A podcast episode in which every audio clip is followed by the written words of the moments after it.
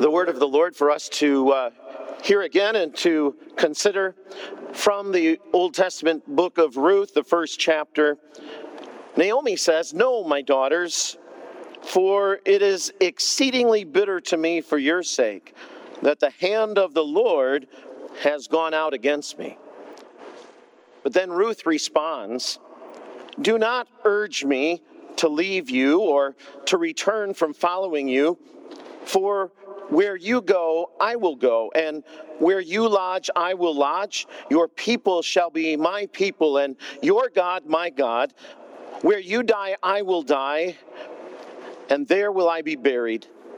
May the Lord do so to me, and more also, if anything but death parts us, me from you. This is the word of the Lord.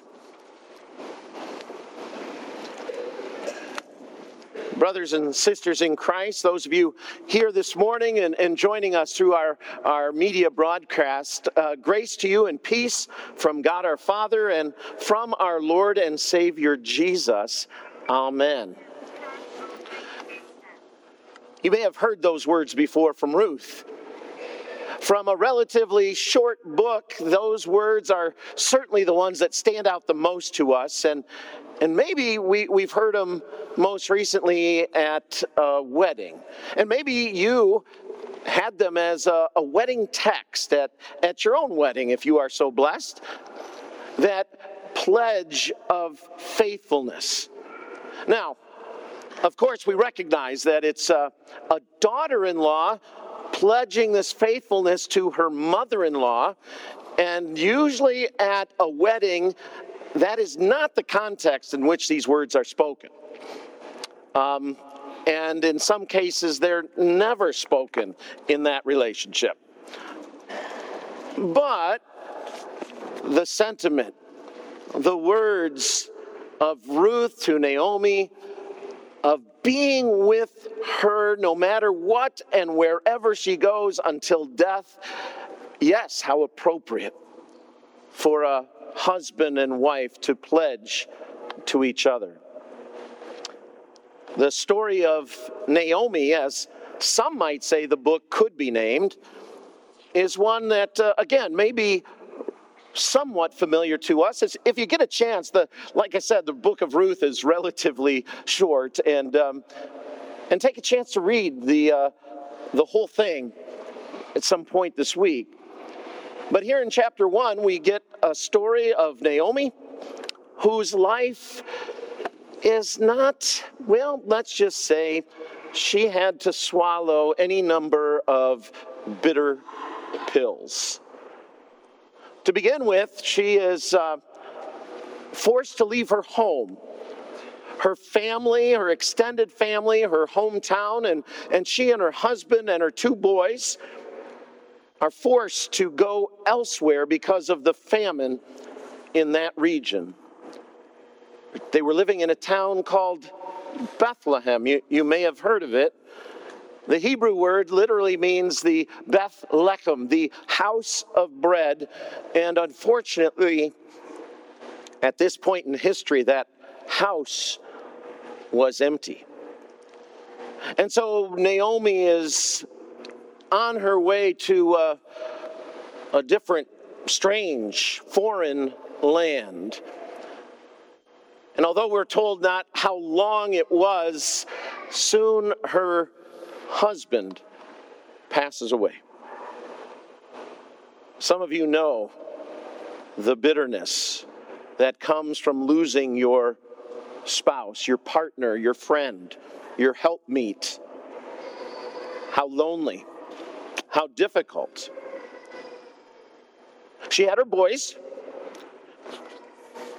and certainly thankful for that, but as they took wives, as much joy as there may have been with, with that celebration of, of these boys um, marrying, they were again marrying women that were, were not Israelites.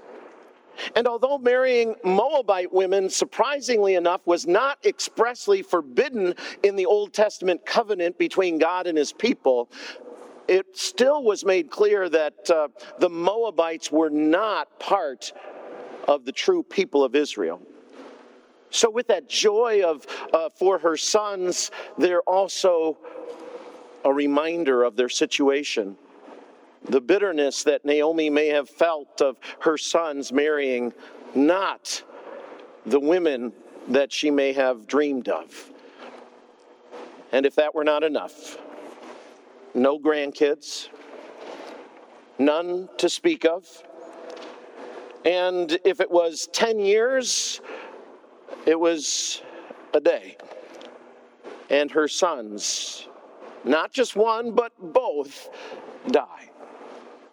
We're not told from what or how long between each death, if it was tragic or illness or of quote natural causes.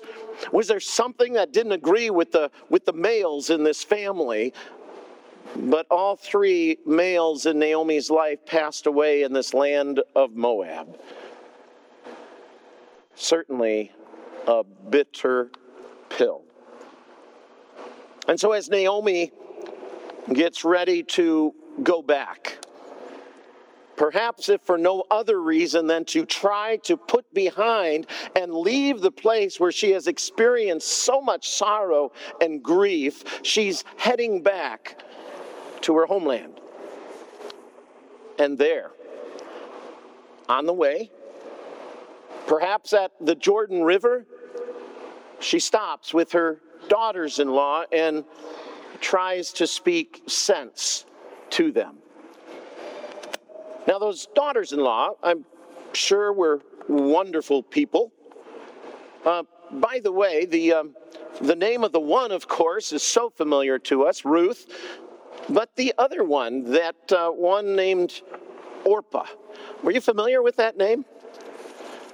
you realize that uh, for, for what it's worth, maybe you've heard that um, the, the very uh, person Oprah Winfrey was originally apparently named Orpah by her aunt, who wanted her to have a, a, a, biblical name, but, but somewhere in putting that name down on the license or on the birth certificate, the, uh, the letters P and R got switched around, and, and thus, instead of having Orpah Winfrey, we have uh, Oprah Winfrey.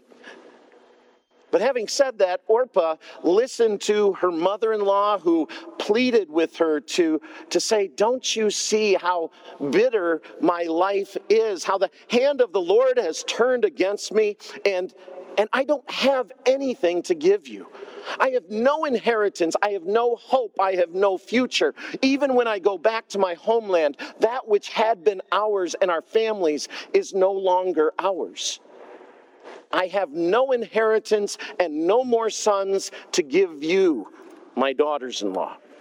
So please, go back. Maybe you can find some joy. Maybe you can find some hope if you return to your own family. And so, after a little back and forth, Orpah does just that. She returns to her home presumably to marry again, presumably, certainly to return to her way of life before. Ah, but but Ruth, Ruth was a different story. Ruth, we're told, clung to Naomi and uttered those profound and beautiful words. But it begs the question why? Why did Ruth not go back? Why is it that Ruth chose to cling to Naomi and refuse to leave? I suppose it, it could be that the charm of her mother in law, as all mother in laws possess, just exuded from Naomi. They maybe click so well as, uh, as mother in law and daughter in law that, that Ruth could not dream of, of separating from this wonderful woman who was always so cheerful and, and positive no matter what took place in her life through the death of her husband and her sons and the famine and all of that. oh, wait, I'm not sure that description really fits Naomi. Do you know when um, Naomi gets back to Bethlehem and her, her family and, and townspeople, they say, Oh, Naomi, it's good to see you. Do you, do you know how, how she responded? She said, Wait, stop right there. Don't call me Naomi anymore. I've changed my name. I've changed my name to Mara, which is the Hebrew word for bitter. Maybe that gives us some insight into how Naomi was feeling and how she carried herself. Didn't she say to her daughters in law, It is extremely, exceedingly bitter for me that all of this has taken place, that the hand of the Lord has gone out against me. Have you ever been around somebody who's bitter? Have, have you ever been bitter? At, at least Naomi was honest. She changed her name, in fact. But maybe you and I, when, when we experience having to swallow the, the bitter pills that life gives us, maybe, maybe we try to hide it. Maybe we try to say, oh, oh no, I'm not bitter. Maybe we're like uh, those of you who might recall the old uh, sitcom Cheers in the particular episode when, when Sam asked Woody, one of his bartenders, why he's bitter. And, and Woody responds, I'm not bitter, Sam. I'm just consumed by a gnawing hate that is, that is eating away at my gut until I can taste the bile in my mouth. Maybe that's how we say, no, no, no, we're not bitter. But then we let everything else in our life show otherwise. And maybe we have reason to be. Maybe we too have had to swallow some very bitter pills. Maybe in the death of a spouse or, or children, or maybe not in the death of anyone except illness or financial circumstances or, or the unfairness of, of how we've been treated or, or how the system has worked against us or, or the betrayal of a friend or a colleague or, well, the list of bitter pills, unfortunately, is nearly endless. Perhaps we too could honestly say, My name.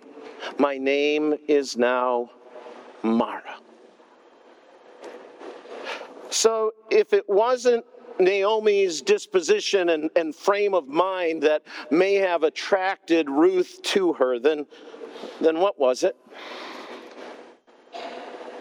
You have this incredible faithfulness pledged. Where you go, I go. Where you lodge, I will lodge. Your people will be my people. And, and where you die, I'm going to be die and buried. But you know, there was something else there, wasn't there? For she says, and your God will be my God. You see, Ruth had not been raised with the true God of Israel. And when Elimelech and Naomi and her sons came to Moab, they did not give up their practice of worshiping the true God. No, they continued it. And certainly, even through the bitterness in Naomi's life, she continued to trust. She certainly didn't like the hand of the Lord being against her, as she put it. But yet there she was, clinging to his promises, heading back to where she had come from so that she could be again with family, even though it meant poverty and desolation. And yet, somehow, she could see that the hand of the Lord, as much as it was against her, had now turned so that the house of bread was starting to be filled again for God's people. And she wanted to go back. She clung to the Lord, even as Ruth clung to her. Is it possible that, that even in our bitterness, we can, we can still cling to the Lord? That even though we recognize that, yes, somehow, whether it's the Lord's hand against us or his failure to act to keep us from the bitterness that we experience, is it possible that even then we can cling to the promises that we know are true? And I wonder if it helps at all if we're to consider the circumstances that we're in. And what I mean by that is this Have you ever um, tasted something that is extremely bitter, but doing so after you've just had something sweet to eat? That you have your, your sweet taste buds all revved up and, and whether it's ice cream or whatever it is and all of a sudden then you get a taste of something bitter. And, and how revolting that is. I mean our uh, reaction can be even physical at times to gag to spit it out of our mouth to be like get rid of that. It is such a shock to the system. But if we were to take that bitterness as bad as it is, but without that sweetness ahead of time, perhaps, perhaps it doesn't quite taste as bitter as it would otherwise. Is it possible that we sometimes fail to see the incredible sweetness of God that He has absolutely showered and immersed us in? That when we do experience the bitter pills of this world that certainly are part of it a world that is fallen, a world that is broken, a world that is sinful, a world that ultimately leads to nothing but death if that bitterness doesn't shock us. Why? We've been so blessed. Why is it that, that we have all the blessings that we have? Why is it that, that God has chosen to, to give us our, our ability to see and hear, to taste, to talk, to move?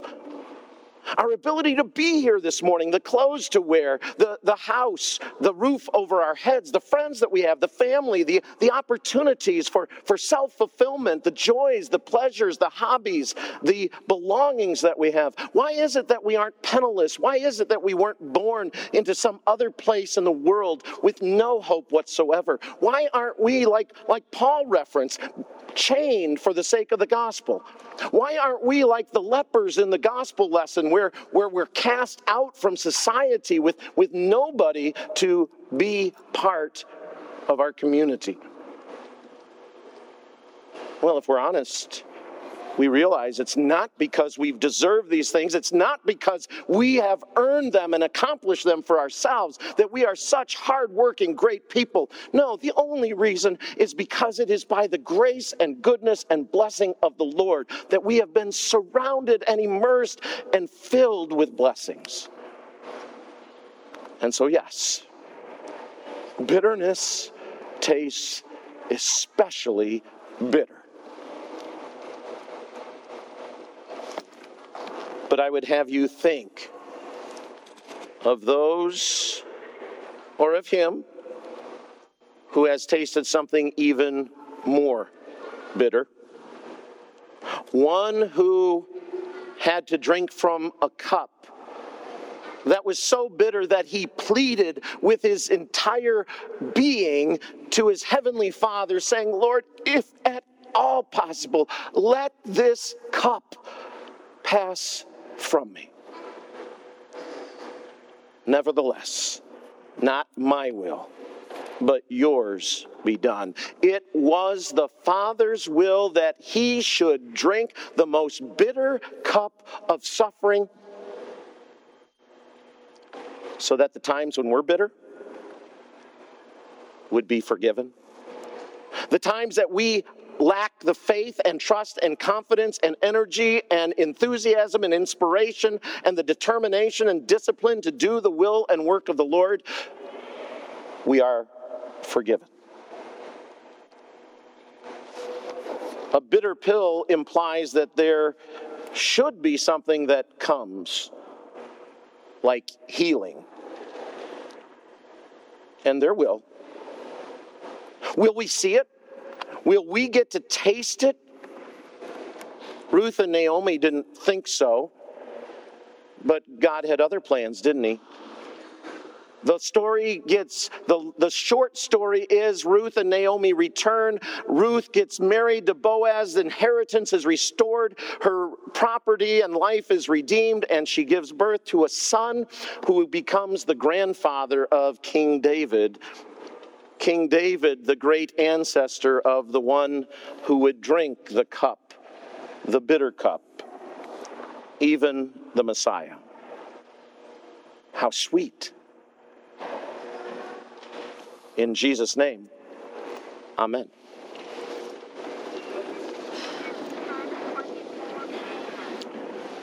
And now may the peace of God, which passes all understanding, keep your hearts and minds in Christ Jesus.